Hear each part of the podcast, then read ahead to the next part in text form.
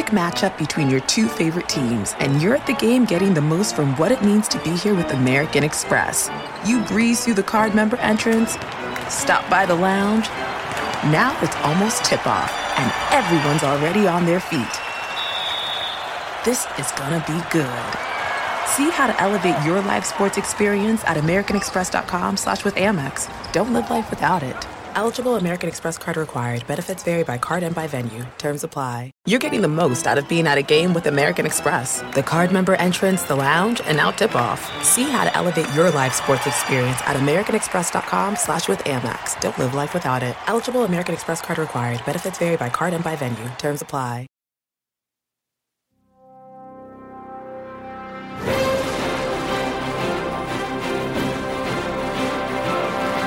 Welcome to the latest edition of March Madness, March Madness three sixty-five. I'm your host, Andy Katz. On this edition of our podcast, I will be joined by Titus and Tate. That's Tate Frazier and Mark Titus from the Titus and Tate podcast over on Fox. And we're going to discuss the top teams in each of the five major conferences. And then we had a little bit of a disagreement on what should be considered one of the top six. So we're going to break all that down here on the podcast. I also will be joined by Eric Musselman, the Arkansas head coach, as uh, he is coaching one of my Final Four dark horses. We're going to get to that in Cat's Ranks here on the podcast as well. All of that is a precursor this month, in the month of October, to in-person media days. Yes, I will be on the road going to the Big Ten, the Big twelve, the A C C, the Pac twelve, and the Big East. All over the month of October, bringing coverage to all our N C A A platforms and social media platforms. The S E C, of the major conferences for COVID reasons, is the one league that is doing it virtually. Other leagues are doing virtual news conferences as well in the month of October. That all leads up to our preview content, certainly that will lead into the Champions Classic at Madison Square Garden, where I will be there to bring coverage of Duke versus Kentucky and Michigan State versus Kansas. This is Coach K's last season at Duke, and he opens the season at Madison Square Garden against Kentucky. So, break down some of these top conferences as practices have begun with Titus and Tate. All right, so here's the crazy thing. We're actually, I feel like it was just yesterday, we were talking about the offseason, coming off of uh, Baylor's victory, and now we're getting ready for the new year. Mm-hmm. Mark is traveling around with college football. So he's, I'm sure, dabbling with some college basketball around the country. I saw he was with his former teammate, Greg Oden. So you're you're getting a little taste of college basketball. So before I want to dive in to just the Power Six, if you will, get your quick thoughts, just overall, your excitement level of anticipation of this season with a lot of guys that ended up coming back. Mister Tate, I'm going Tate first. Oh, okay, go ahead, Tate. Oh, yeah. Wow. I, I, what an honor, Andy. First off, I hope the tennis went well for you in the offseason. Last time we spoke, you said you were going to play a lot of tennis. So I did play a lot. I, I kept up on Instagram. It looked like you were killing it. So first and foremost, shout out to you. I call you the Marty Fish of college basketball. And then, you know, moving on from there, you talk about the excitement. I think, Andy, you and I are on the same level of Johnny Juzang. Uh, we have bought into the hype of U C L A. We have bought into the hype of Westwood. That That is probably my number one storyline.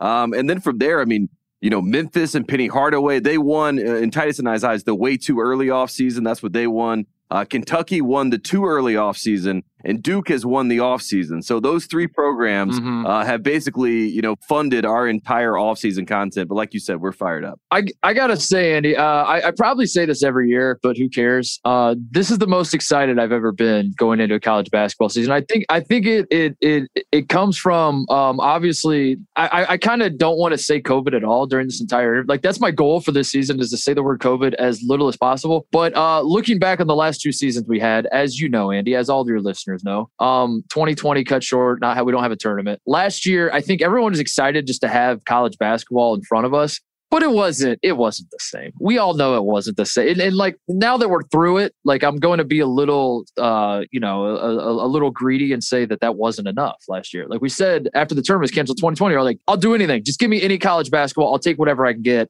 Now that I got it, I'm like, I need more. I need more. I need the fans back in the stands. I need actual awesome environments. I need games not getting canceled. I don't like situations like uh, Oregon and U S C had, where where Oregon wins the uh, you know they they they win the the Pac twelve, but U S C beat them and had a better record. But then the same thing happened with like Michigan and Illinois and like all that weird dicey stuff. Get it out of here. Let's play a full season, full crowds, full home court advantage. Uh, I'm very excited for all that, and I'm also excited just selfishly as a Buckeye um, that Ohio State had their season tragically uh, ended because of COVID last year. Did not get to participate in the N C A A tournament, as we all remember. Shocking. Too many COVID positive tests uh, sent the Buckeyes packing. So uh, for Ohio State to be able to bounce back and get a get a real season this year, I'm very excited for that. Boy, that seems like revisionist history. I, I do remember Ohio State being in the tournament and actually losing. No, but that's don't look story. that up. Don't look that up. It was it was COVID. No, look, college football can have their one hundred thousand fans at the Horseshoe and the Big House, but it's still, to me, a television sport like the N F L. I think last year we learned how much fans make a difference.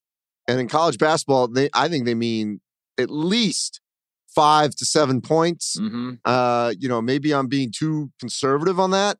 Uh, but I think about some teams that lost home games that would never happen, you know, yeah. if they had a packed house. And I think that whether people are masked or not masked, they're going to be loud and they're going to be clapping and they're going to be back to creating a significant difference on the home courts. And uh, that was missed in a huge gaping hole from last season.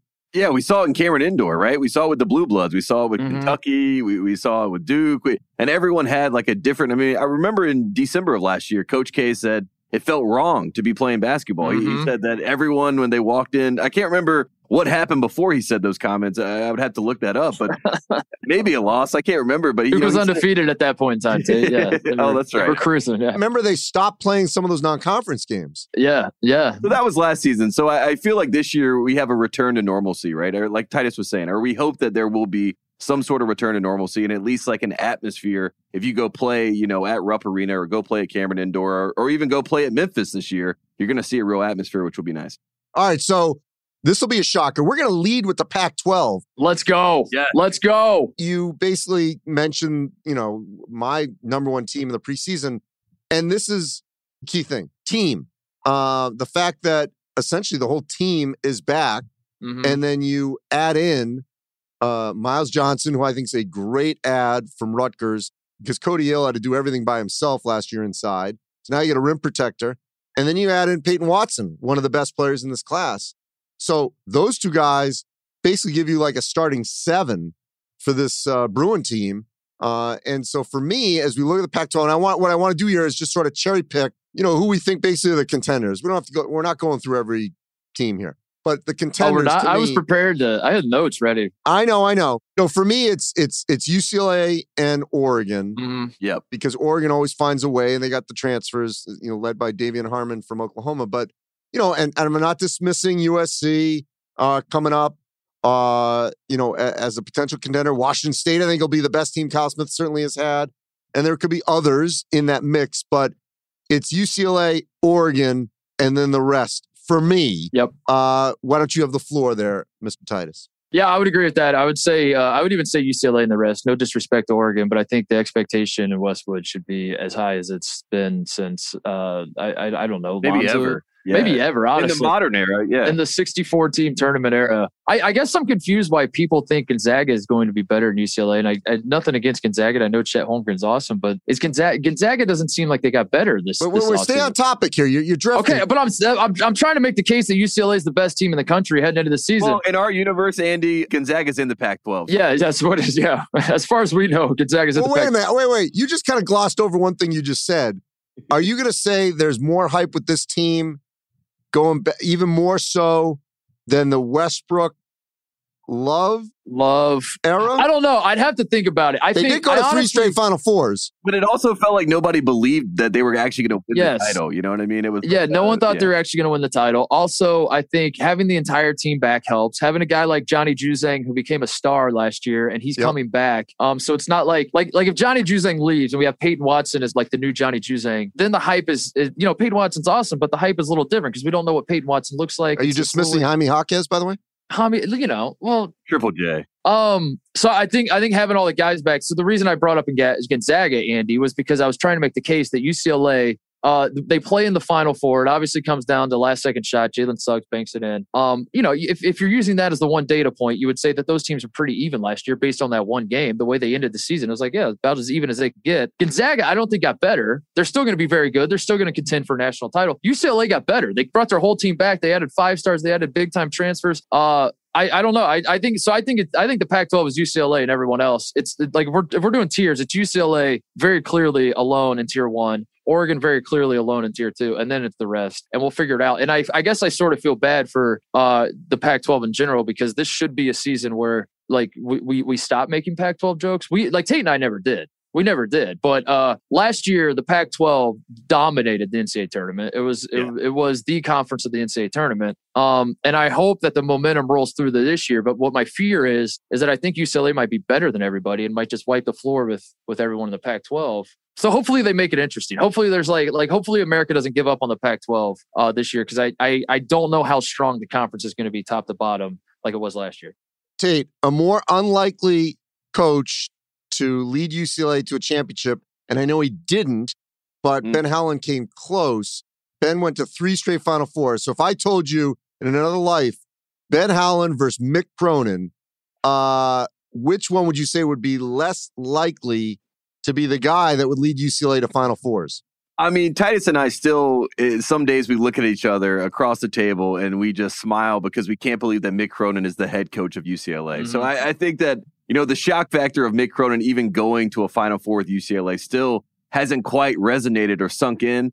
Um, my one concern with U C L A is that last year, I mean, obviously Chris Smith gets hurt early on in the season and he was supposed to be their guy, obviously playing with the Pistons now, but they started off very slow, Andy, as as you know, and, and it took a while for them to really get going. And that kind of tends to be the philosophy or, or the, the makeup of Mick Cronin teams. We get tougher as the season goes on, and we're more blue collar. And I am a little bit concerned that, like Titus said, if they are on this separate tier, they have the expectations, they're supposed to blow everybody out, they're supposed to be this amazing team, that that can catch up with them in some capacity where if they do lose a couple games in the Pac twelve, maybe they're hanging their heads. I just want to say to U C L A, don't worry about any, just just get to the tournament. You know what I mean? Even if you're a two, three, two seed, three seed, you know, once you get to the tournament, you can make magic happen again. But don't worry about all the B S before that. And I'm I'm worried about that. I'm worried about the fans chiming in and saying we should be blowing out teams. We should be blowing out Colorado. We should be doing this and that. Just calm down, U C L A. Enjoy the ride. Um, and don't get fretted about December games and January games because March is when it really matters. And I hope that they can get back to the Final Four because that would be a great story. All right, so we've established that. But before we move on to another league, Washington State, Colorado, yeah. U S C, obviously we mm-hmm. mentioned. Uh, who of that other group would you say? Oregon State, you know, they ended up winning the Pac twelve tournament. Uh, which team do you feel like, you know what, if I got to put stock in one other, Uh, that could certainly emerge as that third or fourth best team? Mm. Washington State is is the sleeper to me, I feel like. I mean, Colorado is probably the right answer, right? If, if, there's probably five Pac twelve teams that make it, and we, we've said them all. U C L A, Oregon, U S C, Colorado, and, and Washington State is probably my fifth team that I, I throw in there. And I think Washington State is just an interesting team. I like Kyle Smith. I, I like what he's been able to build there, a culture, so to speak, as they say, in, in the basketball world. So that would be my team, but I, I'm not like, you know, I'm not putting my whole bank into that prediction, but I, yeah, I, I, I'll agree with Tate. Why not? Who cares? Uh, but I, I, I think one thing I guess I want to caution everyone. This is going going back to. Uh, I hope the momentum from the tournament carries over this year. Yeah. Is I think that that next group of teams, Andy, they're all like good, and I think they're going to make the N C A A tournament, and uh, they're going to win games in the N C A A tournament. But what's going to happen is that Colorado is going to lose at Washington State or lose at home to Washington State, and America is going to see that score and say Colorado sucks. Yes. How did they lose at home to Washington? And that doesn't happen in any other league except the Pac twelve. Every other league, like if, if Ohio State loses at home to Purdue, it's like, damn, look how good Purdue must be to go on the road in a tough environment. When this, you know, the Pac twelve does not get that respect. I want the Pac twelve to have the respect because I think all those teams in the second tier, the third tier, whatever, are going to be good. They're just going to beat up on each other. They're, they're going to be games where they're not ranked, where Arizona State's, well, that's a bad example. Not throw Arizona State out. Uh, Colorado's not ranked and, and Oregon State's not ranked. But that, like uh, us three smart guys, we know that those are good, going to be good basketball teams, and we're going to be paying attention. And I just hope the rest of America does as well. Yeah. All right. So let me move on to the Big twelve. I love the top three in the Big twelve. Yes. I'm actually going Texas one with all the transfers they've got and Chris Beard. Uh, and I will tell people the Fireside Chat has come back in a new form. In his latest edition, he actually interviews Bevo, the... Would you call Bevo a steer? Is it a steer? Mm. Yeah, I, I think that checks out, yeah. Yeah, this is Chris Beard interviewing cattle, uh, and for a good seven minutes. Oh, my God. Anyway, direct you to the Texas Twitter for that uh, amazing follow. So I love Texas with uh, Marcus Carr. Uh, I think Andrew Jones is going to have a breakout year. I mean, Trey Mitchell from UMass. I mean, he's sort of mm. under the radar, but he could be a bust-out star. Yep. Kansas, no great players, but a lot of just solid, good college players. Remy Martin's not great. First team preseason All-American a year ago. Solid college player. Okay. There's All always right. a reason. And I, look, I've interviewed Remy a thousand times. I think he's great. But there's a reason sometimes when a guy's a fifth year that he's back in college basketball. Yeah. Because okay. if you were good enough, you could be in the N B A. But I think that's great. You know, and by the way, there's nothing wrong with being a great college basketball player. Uh, and he's really good. And maybe he'll become the N B A. We don't know. And then Baylor, you know, with Akinjo and the Mullet Man. Uh, I love that the Mullet Man sounds like the Muffin Man, as yes. you said it. uh, so, to me, that's the three. And then yeah. after that, you know, again, we'll see Texas Tech. They got O'Banner now. Oklahoma with, uh, from Eastern Washington. Tanner Groves. Groves, yeah, yeah, excuse yeah. me. Thank you. And then, you know, I think Oklahoma State and Boynton, they'll be in the mix. Uh, so, you know, there's that other tier. It's mm-hmm. our favorite word. So that's where I look at the Big twelve. Yeah, I'll jump in here. I, Andy, first off, you know, Titus and I, after the Asheville slash Maui Invitational last year, we famously, we went, all, we we stuck our necks out there and we said, Texas basketball is here. Texas basketball mm-hmm. is a real program to watch out for. Shaka Smart finally has the front court talent that he needs to make a deep run. We were a little bit off there, but uh, I, I do like Texas this year. I am just, uh, I, I have my reservations, right? I, I'm going to let Chris Beard have one year as a trial run. I love Kansas. I think if you if you came up to me today and you said who was going to win the national championship, I would say Kansas. I, I'm all in on the Jayhawks. I love McCormack, their center. I think he's going to be potentially the Big twelve player of the year. Um, Agbaji is one of my favorite players in college basketball. As you said, there's a lot of guys that are just solid across the board. And then I think, you know, you throw into Remy Martin, that's a that's a solid, really top-level guard as you get into the tournament. Um, I trust Bill Self to, to be able to get this team together to make a real run in the tournament. They have depth. Um, they have length. They, they have the recipe for success. They can play inside out. So to me, Kansas is my number one team in the Big twelve, and that's really no shocker. Um, Baylor, Texas, Kansas, that's really the top three. I think we can all argue who the number one is there, but that seems succinct. West Virginia is always an interesting... Oh, God, I've- Hugs is going to crush me. I blanked on West yeah. Virginia. I mean, that that's another team that we always have to throw in there because of Huggy Bear. So I, that, I always forget they're in the Big twelve. Well, they won't be for long, right? I mean, we're we're moving to a new world, so you don't have to worry about that. Um, but they're a team to watch out for. Texas Tech is interesting. As you said, O'Banner goes there. I, I wish that Mac McClung had gone back, but obviously he's greener pastures playing for the Lakers, so he's going to be okay. Um, but this is Kansas's world, in my opinion. I agree with Tate. I think I, I agree with you, Andy, that there's three teams at the top, Baylor, Texas, Kansas. Uh, for me, Kansas has the least unknowns. I mean, I guess U C L A has the, the – they're bringing everyone back. Purdue's bringing everyone back. But by and large, in this era of college basketball, it's, it's like every team has a little bit of unknown. I understand that. But but Kansas, I I, I look at their roster. I, I look at Bill Self on the sideline, that big belly popping out of his his, his blazer he's got there. They're back. I, I think what, what happened last year is the Blue Bloods were down. We know that. Um, and Kansas somehow, you want, we're talking about home environments and all that. Like Allen Fieldhouse was not Allen Fieldhouse last year. And I think uh, people misremember the Kansas season last year. Like I think the stench of Kentucky and, and Duke was not good and Carolina wasn't as good. That Kansas kind of wore that a little bit. Kansas wasn't a bad basketball team. They were a good, they were good enough. They just weren't Kansas. They weren't the Kansas we know and love. And maybe that's because they didn't have Allen Fieldhouse to, to, to help them with momentum. I don't know. But uh, I look at the roster. I, I trust what they're bringing back. Texas very well could be the best team by the end of the year. Um, there's just so many unknowns, uh, including Chris Beard. He's a great coach, but uh, you know, the players have, like the guys that are back have a new coach now. And, and like how that, that adjustment, I'm I'm going to be curious to see how that works out. But Baylor, my question to you, Andy, is this. Is Baylor the national champion? Uh, can you think of a national champion that has gotten like less hype, less talked about, less whatever? The moment the clock hit zero on that game, when Baylor wins a national championship, all the talk was like, when's Mark Few going to get his next one? He signs Chet Holmgren, like Gonzaga this, Gonzaga this. Gonzaga, is Gonzaga the number one team next year? What about U C L A?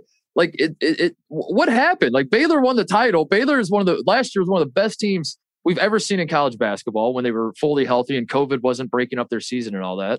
Um, and, and they bring a lot of great pieces back. If Matthew Meyer, I think he could be a top ten pick. Like when he's on, when he's playing well, um, and if he plays at that level all season, Baylor is very much a team that is good enough to go back to back. I believe that. I don't think they should be favored. I don't think it should be expected, but they have the talent, I think, to win a national championship this year. And I feel like I'm the only person that believes that, and that's crazy. I would say it's a Baylor thing, a Waco thing. No offense to Waco and Baylor, but, you know, when their women's team won, I, I just think that because they are so overshadowed in the state, they are so second fiddle to other state institutions. I know they're private, but in the state of Texas um, and in the league, uh, that they just don't resonate nationally. And that's unfortunate. But if you had taken... Obviously, U C L A and Gonzaga, if either one of them had won, I think they'd still be riding that. Mm-hmm. And Baylor just... And also, as great a guy as Scott is, he's not a national name. Yeah, for sure. So, you know, I agree with you. Uh, all right, I rattled off that other group. Just give me one team from that other group that you think... Uh, maybe it's West Virginia. Uh, is it Porter Mosier at Oklahoma? What's one other team? Mm. I'm going to say Oklahoma State. I, I think Oklahoma State, uh, even though they don't have Cade, they don't have the hype that they had last year. I think they're better than we suspect they will be. Maybe they get, you know, an upset in the Allen Fieldhouse or something like that. Uh, Bill Self does the Bill Self special and gives his alma mater a nice win, uh, you know, there in Lawrence, Kansas to get the OK State fans excited. But I always like Oklahoma State. When I think of Oklahoma State, I, I think of, you know, Eddie Sutton. I think of a basketball school, and Uh, I like Mike Boynton a lot. Uh, you know, he came on our program. He was great with us. And, you know, I, I wouldn't be surprised if OK State is just a better team than we maybe, you know, predict or suspect. I, I think they'll make the tournament again, um, you know, at least, at least. So um, that would be my team. I'm going either West Virginia or Texas Tech. I'd probably, West Virginia is probably going to be better, but Texas Tech is, I, I'm talking myself into Texas Tech because of O'Banner and because of just Uh, the way Chris Beard left. Yeah, they have good karma on their side. I yeah. love the idea of karma being on their side and and playing with the chip on their shoulder. Yeah, and he constantly mentioned Mark Adams in all his little chats. Yeah, so he kind of hyped him up. Yeah, I'm I'm excited to see the next era of Texas Tech basketball because I don't I don't think Texas Tech is going away anytime soon. I don't I don't know if they'll ever get back to a national championship game, but I don't think I don't think Texas Tech's going away anytime soon. All right, we got to keep this moving here. Uh, Big Ten. Here's my quick. You know, I've gone Purdue as the favorite. Yep. Nice. Because I love Travion Williams, Zach Edey, and Jaden Ivey, but I could easily see Michigan winning it. I could see Illinois now winning it with the combo of Kofi and Andre Curbelo. Ohio State certainly could be in the mix. I'm a little mm-hmm. skeptical on the guards, but I think their front court's going to be great. So that's my top grouping. Uh, my sleeper is Indiana. Uh, mm-hmm. I really like the Hoosiers with Trayce Jackson-Davis and obviously um, their supporting cast. I don't know about Michigan State. I, I think they'll be decent. Don't know how good. And then there's other tournament teams. I think Rutgers will make the tournament. Iowa, Northwestern, Wisconsin, and maybe even Penn State all are going to take turns going up and down in that part of the league. So that's how I see it. Mister Big Ten, Club Trillion, what do you got? I, I'm in agreement with you, Andy, and that Purdue is the team to beat in this conference. Uh, Michigan, Michigan feels like the Texas to me in Kansas. Like if we're doing going to analogies, like like. Michigan may end up being the better team. I think Hunter Dickinson and, and Caleb Houston and, uh, you know, the, the the pieces Michigan has, I understand there's reason to be excited. I think Michigan is is every bit as good as as an, every other national title contender. But I, I have bought every ounce of Jaden Ivey stock I can find on this. I'm I'm walking up and down the streets of L A just asking everyone, like, you got any Jaden Ivey stock or something? I'll take it. I'll take it. I think Jaden Ivey might be the best player in college basketball this year. Every day I wake up and I believe in him a little bit more. And I it, it's almost scary. It's a runaway train at this point, Andy. And it really it dawned on me yesterday. It just like hit me like a ton of bricks that all the best players in this conference are big men except for him, basically. It's all it's all Trayce Jackson-Davis, Kofi Coburn, Hunter Dickinson, E J Liddell. Um, on down the line, like everyone who, every, like the top five players in America's mind, Travion Williams, his teammate, are all big men. And Jaden Ivey is like, I, in my mind, they're all going to negate each other and all their production. They're going to just like kind of. By the way, sidebar. What? That's why an all conference team should be the five best players, regardless of position, because mm-hmm. you're not taking that team on the floor. Yep. So if it's if it's Jaden Ivey and four bigs, so be it. I wouldn't be surprised if the preseason Big Ten team is five bigs. It's it's it's Travion Williams, Hunter Dickinson, Kofi Coburn, E J Liddell, Trayce Jackson-Davis. Like yeah. that might be the five. The preseason. Well, that's all. What we think. Not a lot of the school. Oh, we got to find a point. That's true. Now. That's true. That's true. Uh, anyway, my point is, uh, if Matt Painter gives, I, I'm worried about uh, uh, Hunter at point guard with, for Purdue. So I want I want Matt Painter to just give the ball to Jaden Ivey and let him cook. And if he does, I think Jaden Ivey is going to be a first-team All-American. He's going to be amazing. He's going to be a top-five pick. And for that reason, I'm I'm I believe in Purdue because Purdue brought everyone back. Purdue was a very good basketball team last year. It did not go well for them in the N C double A tournament, as we remember. Um, but you know, that's I I I believe in Purdue, and I think Purdue is the best team. And, and Jaden Ivey's made the leap. I mean, Jaden Ivey for for the talk of Purdue losing to North Texas last year in the, the tournament, Jaden Ivey had twenty-six points in that game. Like this man. Here's a spin zone for you, Andy. Purdue losing was actually good for Purdue because if Purdue keeps winning in the N C double A tournament, Jaden Ivey is not back on campus this year. That man was was gone. He was gone. So them them losing is actually a good thing. They're bringing it back. They're going to be really good. That's uh, my pick for your Big Ten champion. I love that. I, uh, I'm not going to take Purdue, even though I really like Purdue, but I feel like if I pick them, then it's just going to curse Purdue. So I'm going to go with Illinois.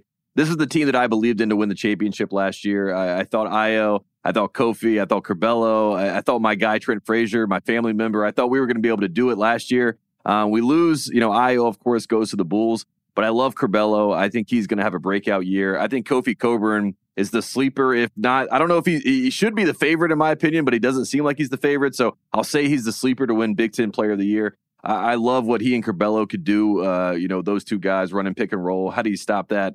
And I think Trent Frazier, a super senior, has a really big year. They have the guards. They have the big. Um, I like Underwood. I like that they have a chip on their shoulder, as Titus just said about Purdue, with what happened in the tournament last year. So Illinois is my pick, but I, I think there's a top four in the Big Ten, and Ohio State is in that top four for mm. me. I, I think that they mm. have a chance to, to really get things going. Um, Indiana, Andy, I agree with you, a sleeper team. Trayce Jackson-Davis is, is the, I think he is the favorite to win Big Ten Player of the Year, right? So he's a guy that we have to, you know, keep an eye on. And and Mike Woodson, you know, I'll say this because Titus, you know, he he's gone out and and you know let people know how he feels about Indiana. But it's not just because he likes Indiana. I believe in Mike Woodson. I think Mike Woodson is a great recruiter. I think he's a really, really good basketball coach. And I wouldn't be surprised if Indiana shocks the world this year in the Big Ten and has a really good run and, and makes a run in the tournament to the Sweet sixteen.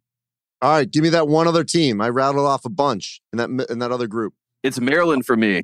Oh my God. Again. I'm like forgetting that part of the country.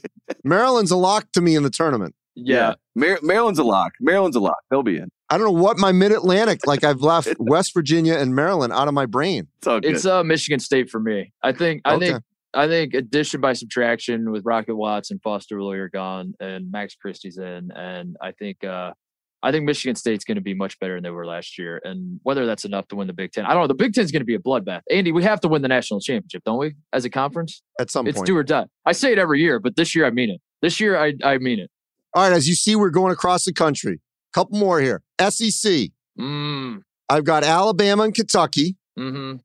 Then, I'm sure I'm going to forget someone here again, but Arkansas in some order, L S U, Florida, Tennessee, kind of like Arkansas above that group. Yeah. Uh, Mississippi State now with Rocket Watts and Garrison Brooks. Did we say Auburn yet? Uh, and Auburn. Yeah. Mm. Go ahead, Tate. Yeah, I'll, I'll, I'll jump in here. I do think this is the year that Alabama and Nate Oates kind of lets the world know or lets the S E C know and maybe the national uh, public at large know that they're going to be a real contender in the S E C. They're, they're a program to be reckoned with. So I am buying all the Nate Oates stock. I really believe this is going to be the year that Alabama takes that next step. Um, Will Wade and L S U, they're fascinating to me. I, I don't understand how it really works. They have the talent. You know, I know that Will Wade's going to roll the balls out and going to see what happens. So that'll be fascinating to watch. Um, I like Alabama as a team to win it. Kentucky's obviously going to be there. I think it's Alabama, Kentucky, or my one A, one B, if you want to do it like that. Um, but L S U, Auburn, um, and Arkansas are kind of that next tier right behind them. And, and Arkansas, obviously, with the must bus is very interesting, but I'm going to ride Nate Oates. That's, that's going to be my preseason coach of the year, Nate Oates. The, the S E C's might be the most fun conference to watch this year. I have no idea. I'm I'm, I'm sitting there list, hearing you list all these teams, Andy, and like I, I could talk myself into to all. I, Auburn could win this conference easily. Kentucky, yeah. I think Kentucky's going to be the favorite. I think uh, it's not even just because they're they're Jersey State, Kentucky. I think uh, th- this Kentucky team, there's a little more known about them. Like the transfers they have bringing in, like are, are known entities that, that we've seen in Kellen Grady, Oscar Tshiebwe, um, C J Frederick, C J Frederick. Uh, Mintz is Savvy back. Wheeler from the uh, Tom yep, Crean era. Yep, yep. Mintz is Mintz is back, correct? Like he was their leading yes. scorer last year. Yep. Yeah, and they got him back. Um, so I, I think Kentucky, if I'm if I'm handicapping it, I'd say Kentucky's probably my favorite. But oh my God, it's this conference is so deep. It's going to be so fun. Like it feels the S E C. When everything this year, comes back, six degrees of Ben Howland. I mean, we started the conversation yep. with him at U C L A, and now with Mississippi State. So he certainly could get there. I will say this. As someone that watched Garrison Brooks played four years in Chapel Hill, I, there's no way that you can convince me to bet on Garrison Brooks and Mississippi State to win the S E C. So, uh, all right, we're going to continue working away across the country and dive into the A C C. I think it's familiar faces. Mm. It's pretty set with me. It's in some order: Duke, Carolina, Virginia, Florida State, and Syracuse. Mm. I wouldn't be shocked if Syracuse jumped up and competed for the title. To me, that's the five. And so you want to put them in any order? I don't care. I, I want to jump in first. I know Tate's the A C C guy, but I, I just want to set the stage by saying this, that I don't remember ever being less or, or caring less about the A C C going into a college basketball season than I do this year. Um, I have lost all uh, all my fire for A C C basketball. It is like all those all those teams you just said, that maybe the one that might excite me is Duke, only because it's Coach K's last year. If I'm being completely honest, if you told me this was John Shire's like third year on the job at Duke, and this was the roster he had, I'm not sure I'd care about Duke that much. Carolina, like that's not moving the needle for me. Virginia, I don't think is is going to be, th- this team is not going to be memorable in any way, shape, or form for people that have been watching Virginia basketball for the last ten years. Um, well, at that point is why Syracuse has a chance. Syracuse might, yeah, they do have a chance. So my, my, I, I'm very discouraged about the A C C this year. What happened to the A C C? This was, this used to be the best basketball conference, bar none, in the country. Tate, make the case, please. Save save your conference. No, we're still the best, but we have the base of the A C C is Virginia, who is boring. And you, you said, I'm not sure why I'm interested in this conference, because the face of the league is Virginia. Virginia owns the A C C. This is their world. We're all living in it. This is a, a slow burn. You know how you get just squeezed out and uh, and you just have to sit there and suffocate? That is what Virginia is doing to the rest of these great programs as we watch them sit at the top of the league. So if you had to, you know, ask me who was going to win the A C C, I just de facto say Virginia. I don't understand it. I don't necessarily believe it, but I know it's going to happen. And uh, so Virginia is going to go ahead and just be de facto number one. And then from there, I think it gets interesting because, as Titus pointed out, I mean, North Carolina, I mean, you, you, you they're, they're familiar faces, right? But you also have a Dawson Garcia that comes in. You have a Brady Manick that comes in. You have this team that is, they're going to be a very different team. Caleb you know? Love, Armando Baycott. Mm-hmm. Yes, those are the guys that are coming back. And now you're trying to, you know, make this team gel together. You don't have Roy Williams anymore. You have Hubert Davis, his first time on the job. He has said that he is going to run a, his own version of this offense, his own, ver- he's going to manage this team in his own way, even though I, I think he has very similar, you know, makeup to Roy Williams. So we'll see what that looks like. Duke, you know, as Titus just said, this is Coach K's last year. This is his last ride. I know that he said, don't say the L word. So I've already broken the rule twice. I've already cursed twice in Coach K's land, but, um, I think Duke is fascinating just for that reason. We're going to see John Shire apparently is handling all the the the game planning that goes into the scouting. It's not going to be Coach K this year. He's going to be very hands-off. We'll see how long that lasts. But to me, it's Virginia number one, and then the number two team is Florida State. I think Florida State um, is, is under the radar. I think they have a lot of talent. Um, that that's going to be on this basketball team this year. As we know, they are the airport test team. When you see Florida State, you all we all say, "Oh my God, how are they not a number one seed?" Um, and, and Andy, as you pointed out, I mean, Buddy Boeheim, if there was any team to spoil Coach K's last year um, and, and convince him to come back for one more ride, one more year, Boeheim's. I think it's Buddy Boeheim and Syracuse winning the A C C um, in front of Coach K. I think that that gets Coach K's juices flowing. He says, I got to come back and knock off Jimmy B. Um, so if you care about, you know, the drama of the A C C, you probably want Syracuse to be up in that conversation. So I think only five or six teams make the tournament, though. As Titus said, I don't think they're as deep as they have been in the past. And uh, that's another reason why Maryland should just come back to the A C C, in my opinion. Well, but also that's why I can't, you know, we've been doing this where I give you one other team. I, I mean, I can't get excited about N C State, Clemson. Yeah. I know I'm not winning a lot of fans here. The one school that I've, I wouldn't say dissed, but I just, I'm not on board. I'm sorry, is Louisville. Yeah. Mm-hmm. I'm not buying. I didn't think about it till you guys brought it up, but, uh, Jim Boeheim spoiling Coach K's last run uh, makes yeah. a lot of sense. And especially doing yeah. it, he's got his three sons there, right? With with uh, Uh, two sons. Buddy's there, Jimmy's there, and Jerry McNamara. Oh, there you go. That's three. Uh, so I think I think making it a. I'll, I'll give you another name that could spoil it, just to be a spoiler. Notre Dame. Mike oh Brad. Yes. Oh yeah, I like Notre Dame. That's a good one. And they're going to be in the Maui Invitational. So Titus I don't think my, my my problem with Mike Bray and Notre Dame this year, like I don't think he's trying to win the A C C. I think he's trying to win America's heart back, you know? And I think those are two different things. I think yeah, it's kind of like Meg Ryan. Like she's not going for number one at the box office. She's going to get America's heart. Yes. Well, as you know, he was the trailblazer with the mock turtle. Yeah. And then, you know, he went with the scruff. Uh, we'll see what he looks like now. It was the shorts on the sideline at Carolina last year. That's right. As long as they weren't jorts. All right. Last league. Um, little debate here. I'm going Big East. Mm. All right. And giving because of Villanova. Villanova is the standard, the staple. Uh, and then after that, you could go UConn. You could go Xavier should be better. Uh, are you giving me Saint John's? Saint John's with Posh Alexander and Julian Champagny, Seton Hall. I think Providence will be decent. Butler. Um, you know, so to me, there's better depth than the American, as good as American can be in the top three with Memphis, Houston, and and Wichita. Yep. I would go Big East because you have at least one team that could win the title in Villanova. Wow, shots fired at Memphis. Andy doesn't believe that Memphis can win the title. No, actually, I don't. Fair enough. Straight to the point. That was maybe my argument, Andy, because like, you know, we were trying to find the, the other power conference, right? And Villanova already has that with the Big East, and the Big East has the cachet.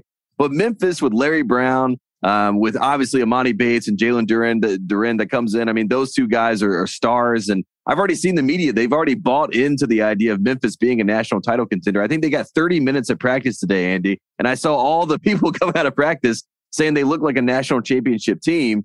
So that got me wondering, you know, is Villanova versus Memphis the real battle to see who the mm. next power conference is? And, uh, I actually am leaning Memphis here. For what I, I maybe I'm buying into the hype, but I love Larry Brown. I, I believe in Larry Brown. Penny Hardaway is that coach, but go ahead.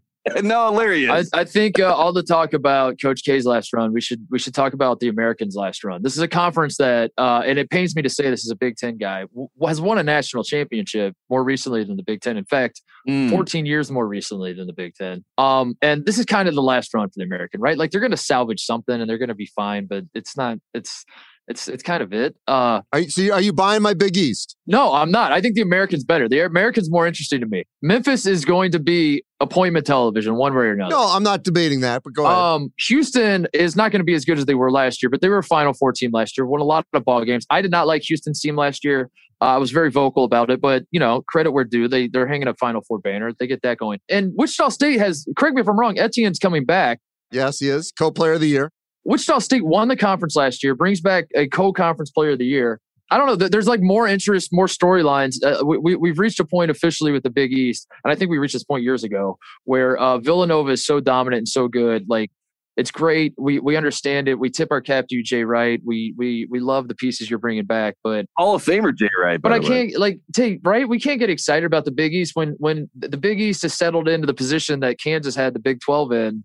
Whereas, like, I mean, like... Uh, Everyone's playing for second. We're just playing a bunch of games just to hand Villanova a trophy. Like, at some point, a contender has to merge. And this year, I mean, my God, like, I don't I don't look at anybody else in the Big East and say, that team could could give Villanova a run. No and for that, for that reason, like, I'm not excited about the Big East as a whole. And I want to be, Andy. I want to be so bad because I work at Fox. And we have Big East rights. And I'm a company man. All right. We've established Gonzaga, obviously, in some form or fashion. We'll be in that top ten with Nembhard and Raseel Bolton and Drew Timme, obviously, and Chet Holmgren. Um, so they're going to be there. O- of the others, San Diego State, I love out of the Mountain West with Matt Bradley, West Coast guy from Cal down to San Diego State. Uh, Belmont, which will soon be playing in the Valley. Mm-hmm. Uh, they got basically their whole team back. Uh, the Bonnies out of the A ten, they got their whole team back. And V C U, I actually, you know, I'm going to put a little bit of a fan cap on here. Um, I actually hope the the V C U gets in the tournament and gets to play the game, yeah. you know, because of what happened last year.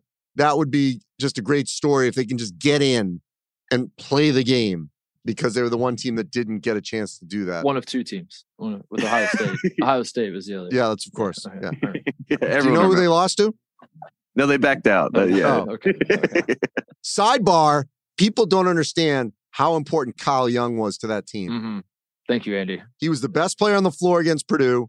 When he had the concussion, mm-hmm. they were not the same team. Justice Suing was nursing an injury as well in that game. Yes, yes. Thank you, Andy. So I'm going to go on with those excuses as well. Set the record straight for America. Thank you. I appreciate yes. that. And, Andy, you mentioned V C U. I just want to throw out Richmond as another team that I really yes, like. Yes, yes. They're finally healthy as well. Yep. So the top of the A ten will be very strong mm-hmm. uh, in, in the mix uh, as well. All right, so where can everyone find Titus and Tate and my appearances on that show? Yes, Titus and Tate, uh, it is a podcast. So if you go to Apple Podcasts, Spotify, Google, wherever, if you type in Titus and Tate, we will show up. You can hit follow, subscribe, whatever you got to do. And then if you go to our YouTube, you type in youtube.com slash Titus and Tate, you can find myself, Mark Titus, at the Fox lot twice a week. Mm-hmm. And Andy's going to join us once. Yep. Out of the, right, Andy? That's in your contract. You have to yeah, join every us week. Every week. You're not going to get rid of me. Let's go. And uh, Tate, though, other projects, basketball related, what do you got? Yeah, I got the I got a documentary coming out, The World of Five Star. That'll be coming out in November. So that'll be a podcast as well. If you type in The World of Five Star, you will find that podcast. And I'm narrating it and writing it and producing it and uh, slowly dying, but uh, getting it done, Andy. And the other thing basketball related I'm working on, Andy, is I tore my meniscus uh, this summer. And so I'm working Dunking, on, right? uh, yeah, I'm working on getting my knee back to full health so I can continue to dunk well into my late thirties. So uh, keep an eye on that, America. At Club Trillion on your Twitter feed. Uh, I will be periodically posting videos of me dunking. Titus, tell them about where you're going to be this weekend. Tell them about. Oh, yeah, I'm in Baton Rouge. I'm in L S U, baby. I'm going to my first L S U night football game. Well, this will air right after that, so that's okay. All right, so if you're listening to this, I just went to my first L S U football game, and I'm I'm sure it was awesome, and I'm excited to, to check that out. So uh, yeah. anyway. Future Titus. Future Titus loved it. I love it. Uh, all right, thanks, guys. Appreciate it. See you, Andy. Thanks, Andy. You're the best. Andy Katz, that guy will rank his wife's dinners. He'll rank anything. All right, time for Katz Ranks here on the March Madness three sixty-five podcast. My final four dark horses. I went with eight, Elite Eight, if you will. Let's start at number eight, Saint Bonaventure. The Bonnies returned their top five scorers, so essentially the core of their team that won the A ten last season, led by Kyle Lofton. This is a team that certainly can make a deep run in the N C double A tournament, maybe get to New Orleans. So that's at number eight, the Bonnies. At number seven, and these teams I know will be listed as dark horses, and my definition would be a team that we would consider to be outside of the top ten to fifteen. Number seven, Florida. Colin Castleman is back. Uh, Tyree Appleby. Myron Jones transferred from Penn State. Uh, we obviously don't know about Keontae Johnson, but I like this Gator team that can make a deep run. At number six, L S U. Will Wade's got a squad again. Adam Miller, the transfer from Illinois.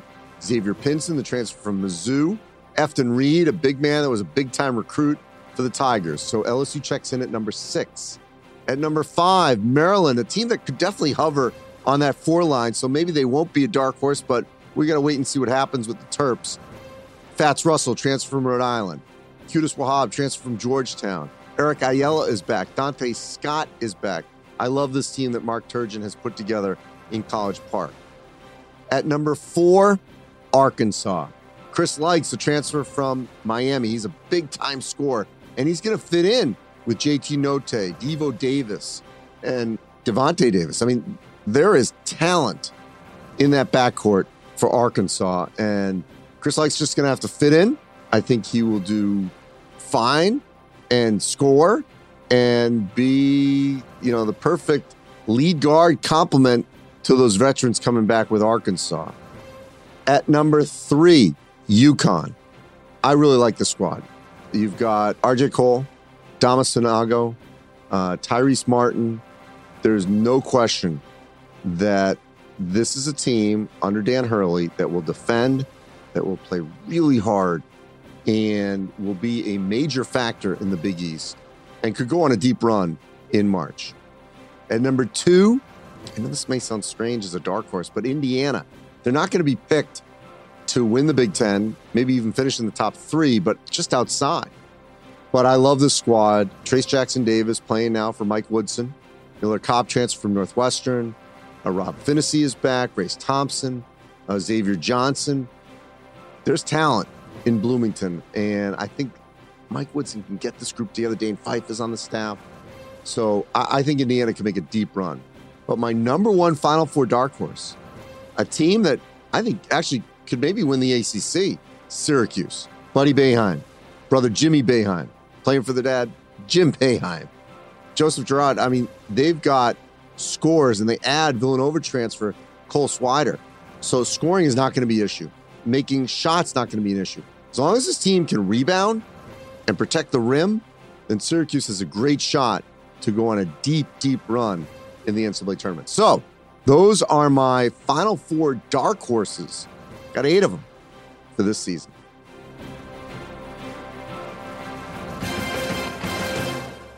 And joining me now here on March Madness, March Madness three sixty-five, Arkansas head coach Eric Musselman. And Eric, I don't think I'm going out on a limb here because you guys had such a great run last season, but the team's been tweaked a little bit through, you know, obviously the N B A draft. Uh, but I think if I were to come up with a list of deep run sleepers, Final Four sleepers, whatever you want to say here in the preseason, Arkansas has to be on that list because in the preseason, I don't think you'll start out, you know, in the top five, top ten, but you'll get there. That's my potential for you. Why am I going to be right with Arkansas? Well, I hope you're right for sure on Arkansas, Andy. It's and, and you're right. It's good to be mentioned uh, in a list like that. But we have a lot of work to do. We have a lot of new faces. We do have a, you know, a core of of Devo Davis and Jalen Williams and J D Note and, and Connor Vanover and um, K K Robinson, who was out injured last year, and Kamani Johnson, who sat out. So we have a good core. And then we also, Andy, have a group of proven college basketball players, but our rotations and our combinations are not proven. But then when you when you think about Adisi Tony and Chris Likes and Stanley Amude, all those guys are guys that are proven players, but now we got to try to piece them all together. So when you look for a transfer, because you had great success of this at Nevada, and I know there was a little of this obviously in your previous life, but uh, now that we're into this and this is the new normalcy, uh, what do you need to find in that individual to make sure he fits uh, under your system? I think you got to have a lot of real conversations about, especially with the grad transfer, that's slightly different than just a regular transfer because that particular player might only be with you for eight months. And so you've got to make sure that his goals align with your goals. Obviously, as a coach, you're always thinking team, team, win, win. Um, and then, you know, players that are in their last year, just like an N B A player in his last year of free agency, you know, he's thinking, how does he better himself for his future career? So I think you got to have a lot of conversations, and sometimes those conversations lead a particular staff to say, hey, that might not be the right fit for us. Um, so you want to try to get team guys along with really talented guys, and then those transfers have to fill in holes for you as well. All right, so last year in March Madness, two individuals that I can remember actually jumped up on top of scorers table, you and Jalen Suggs. Uh, Suggs was a little bit more raw reaction after the buzzer beater to knock off U C L A in the Final Four. What drove you to getting up on top of that scorers table? Well, Andy, I'm only five foot seven.